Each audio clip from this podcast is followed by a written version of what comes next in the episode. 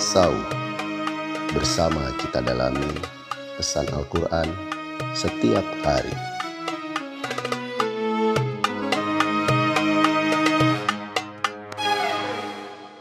A'udhu billahi minasyaitonir rajim Mudhammatan.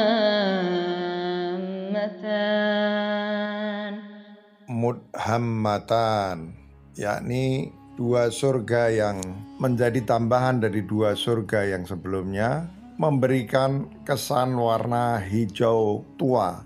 Menurut para ahli tafsir, ini berarti bahwa uh, di dalamnya ada tanaman-tanaman yang banyak, padat, subur, menggambarkan kehidupan yang makmur, kehidupan yang kaya, kehidupan yang segar, dan sebagainya. Memang di dalam Al-Quran pun dan di dalam simbolisasi warna dalam tradisi Islam, hijau menyimbolkan kehidupan yang penuh kesuburan, kemakmuran, kesegaran, dan lain sebagainya.